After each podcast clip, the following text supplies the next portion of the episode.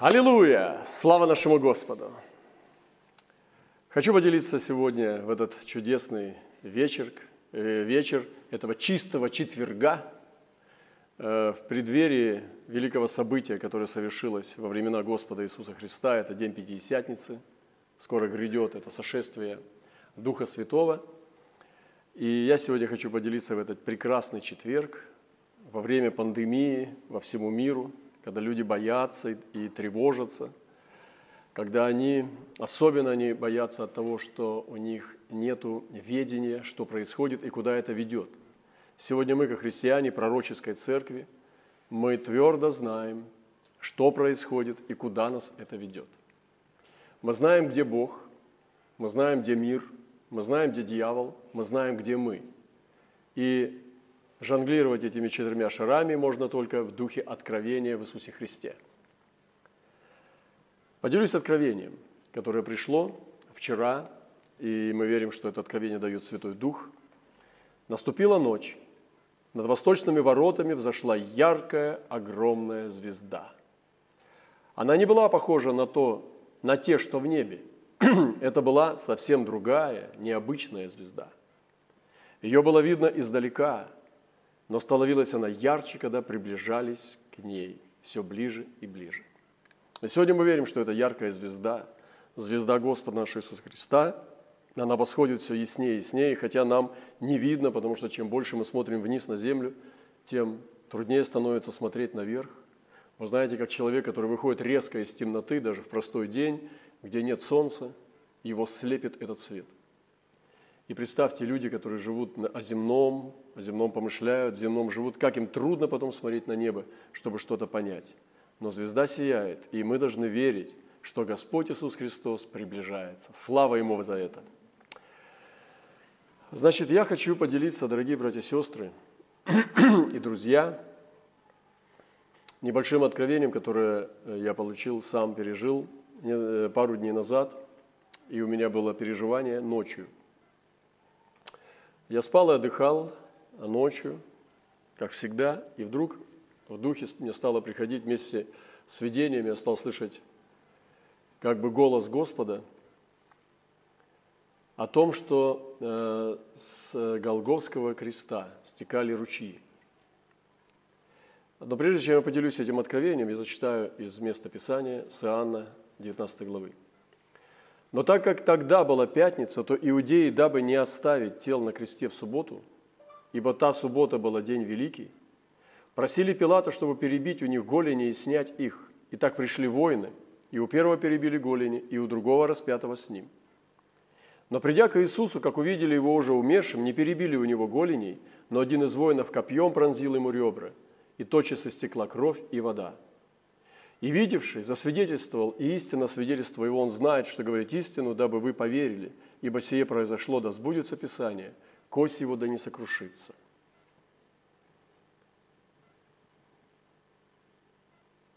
И еще одно место. Иоанн 11 глава. Иисус, когда увидел ее плачущую, и пришедших с ней иудеев плачущих, сам воскорбел духом и возмутился и сказал, «Где вы положили его?» Речь идет о Лазаре и говорят ему, Господи, поди и посмотри. Иисус прослезился. Тогда иудеи говорили, смотри, как он любил его. И во сне я услышал, что с Голгофского креста текли три ручья. И я стал э, как бы входить в духе, э, э, что, почему три ручья. Потому что я думал, что текли два ручья всегда. Когда сотник пронзил копьем тело Иисуса, то тогда воин, то тогда истекла кровь и вода. Но третий ручей, который тек также с креста, это был ручей слез Иисуса. И я стал размышлять о чем, почему же слезы. И действительно, не добавить, не прибавить, потому что текла вода из внутренности Иисуса – текла кровь из его тела и текли его слезы. О, как сегодня нам, братья и сестры, нужны слезы Иисуса. О, как сегодня нам надо постичь эти слезы Иисуса с креста. Я удивился, потому что я не читал этого в книжках, я не слышал об этом никогда. Но я стал понимать глубже о трех ручьях. И сегодня нам нужно познать о добавлении этого ручья к этим двум ручьям и слезы Иисуса, которые текли с Голговского креста. Я размышлял о том, что же, почему же плакал Иисус. Помните, даже есть такая песня древняя, я помню, какая она прекрасная, не помню всех ее слов, но там было «Почему же плакал Христос?» Такие слова. И в этой песне пропивается «Почему же плакал Христос?» И вот Иисус, когда увидел ее плачущей, зачитал это место, может быть, было сначала непонятно, он воскорбел духом и возмутился. Почему он воскорбел духом и возмутился? Ведь Лазаря никто не убил. Он возмутился и воскорбил духом, потому что смерть – это есть враг. Потому что смерть есть враг Иисуса. И он возмутился, что она пришла в дом его друга – он возмутился, что смерть забрала того, кто ему дорог. И он воскорбел и возмутился духом своим. И сказал, где вы положили его? Я слышу гнев в этих словах. Вот с таким гневом мы должны проповедовать жизнь, братья и сестры. Чтобы наш гнев пугал сатану, чтобы наш гнев пугал дьявола. И они сказали, Господи, поди посмотри, Иисус прослезился. Вот это короткое слово, короткое два слова. Иисус прослезился. Тогда иудеи говорили, смотри, как он любил его. Я не знаю, как обо мне плачет Иисус.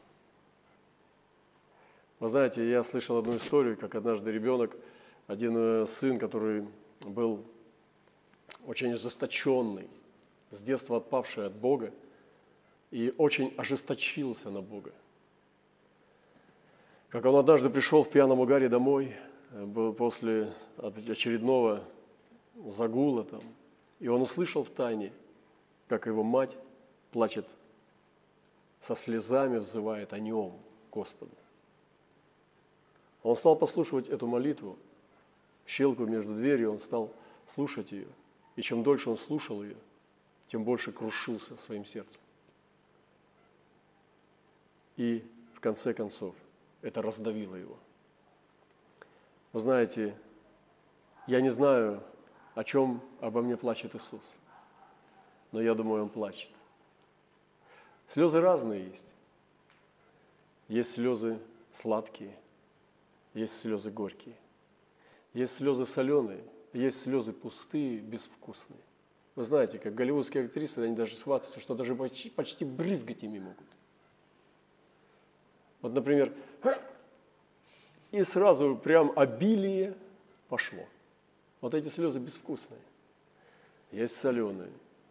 Говорят, что мужские слезы такого твердого мужика, который не плачет никогда, очень соленые. Можно целую кастрюлю супа посолить. Есть слезы горькие, есть слезы сладкие. Мне кажется, слезы кающегося грешника, я слышал о брате, который, э, об одном человеке, который покаялся, и даже сам слышал таких тоже, которые матерятся на молитве. Он молился с матом.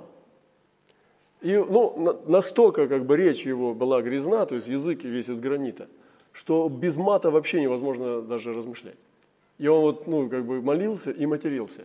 Мне кажется, что это вызывало улыбку Господа улыбку Господу Богу. И я тоже, когда слышал, как братья некоторые приходят, спасаются вот из этого мира, как у них вылазит как бы полмата.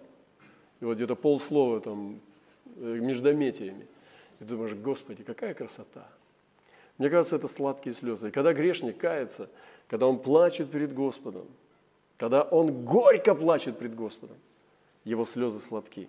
Давайте будем собирать сладкие слезы для Иисуса в наши сосудики.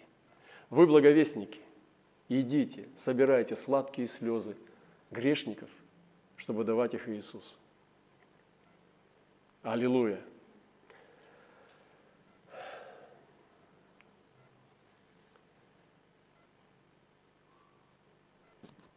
Я думаю, что Иисус плачет о погибающих. И когда Он висел на Голгофском кресте, Его слезы лились, потому что Он смотрел на людей. Я думаю, что Иисус плачет об истинной невесте своей, которая сегодня еще как бы слепая, побитая различными вражескими исхищрениями, испещрениями, которая ищет Его, как бы не видя под ногой свет, потому что ей не хватает откровения. Как истинная невеста, которая не готова еще страдать, она неискушенная была в страданиях, ее еще не били, ее еще не терзали, она еще не платила цену, как она ошибается, падает, спотыкается, снова встает, и когда Иисус наблюдает из небесного царства, Он плачет, потому что сопереживает о ней. Он плачет о врагах, которые слепы и которые распинают Его, и иногда многие из них, делая это, думают, что они служат Богу. Он плачет об отступивших, которые отпали. И помните, даже если Самуил плакал о Сауле, как горько убивался, то насколько Господь Иисус плачет об отпавших людях. Он плачет о малодушных, которые за слабостью своей веры, за страхами, которым они подвержены, они отступают от истинных путей Божьих. Он плачет о том, что было жалко оставлять детей на земле. Он оставлял свою мать, своего духовного сына Иоанна. Он оставлял сестер-братьев, потому что которых так сильно полюбил по плоти. И он смотрел с Голговского креста, и он плакал, потому что ему было жалко уходить от своих возлюбленных братьев и сестер. Однажды я видел картину художника. Она не сильно выдающаяся в отношении мастерства живописи, но она потрясающая в отношении сюжета. Это взгляд с креста. Когда ты смотришь на эту картину, то она нарисована в такой перспективе, что все люди находятся внизу. И ты смотришь глазами художника, который распят. И вот эта картина – дает очень сильный, мощный прострел, как Иисус видел людей. И там разные лица. Там можно было увидеть Марию Клеопову, Марию Магдалину, Марию мать Иисуса, ученика. Какие искаженные лица людей, сомневающихся, которые были в глубоком стрессе, не понимая, что происходит. Люди, которым было жалко Иисуса, но душевно. Может быть, какие-то скрытые ученики, последователи – Кого там только не было. Какие бы персонажи нарисовал ты? Какое количество персонажей нарисовал бы ты? Я скажу какое. То, которое составляет твой внутренний мир. У кого-то было бы 5-7 персонажей, потому что он больше не знает. А у кого-то были бы десятки или, может быть, даже сотни. Иисус видит всех с Голговского креста. И ты, и я, буду говорить про себя, стоял там. И этот взгляд с креста, если бы я рисовал автопортрет, я бы хотел нарисовать автопортрет в этой толпе. Только не знаю, кричал ли я, распни его, или стоял в страхе, глотая свои слезы. Или, может быть, занимался бы чем-то отвлеченным и не видел распятого на Голгофе. Я не знаю. Возможно, что в разный период жизни по-разному. Но этот автопортрет каждый из нас должен нарисовать однажды в своей жизни. Именно то лицо, которое Спаситель видел с креста. И вот эти слезы – третий ручей. Это из-за меня. Поэтому сегодня я даю вам эту драгоценную проповедь, это драгоценное сокровище, что слезы были обо мне. Ты имеешь право сказать, что это о тебе. Настоятельно рекомендую. Но подумайте об этом. Висит Спаситель и плачет. О чем же ты плачешь, Христос? о чем ты плачешь обо мне?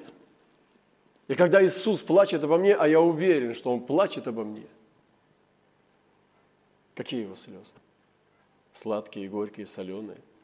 Я знаю, что там нет пустых. Но в его слезах жизнь. Иисус плачет обо мне. Подумайте над этим. О, что меня заставит отступить от Него?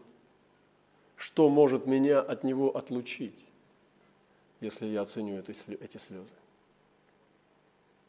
Иисус, плачь обо мне. Слава нашему Господу! Я хочу коротко помолиться за откровение, которое должно прийти. Это мокрое откровение. Пусть полотенце его слез накроет твою голову.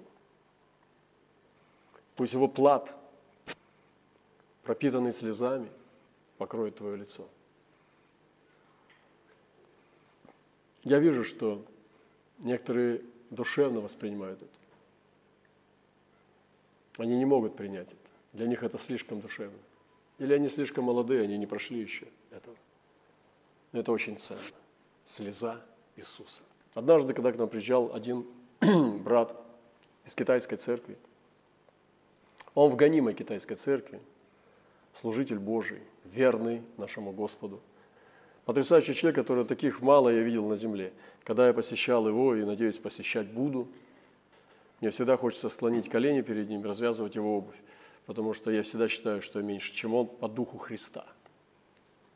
А он со своей стороны ведет себя как ученик. И так смиряется, что я чувствую, что я недостоин этого смирения. И однажды мы молились за него, и Господь показал. Он ожидал откровения, и Бог дал нашему э, человеку видение для него. И там было показано, как большая-большая капля падает на него, и он сокрывается в ней, покрывается ей. И это слеза Бога. Когда я поделился с ним этим откровением, что слеза Бога покрыла его – он аж воскликнул от счастья.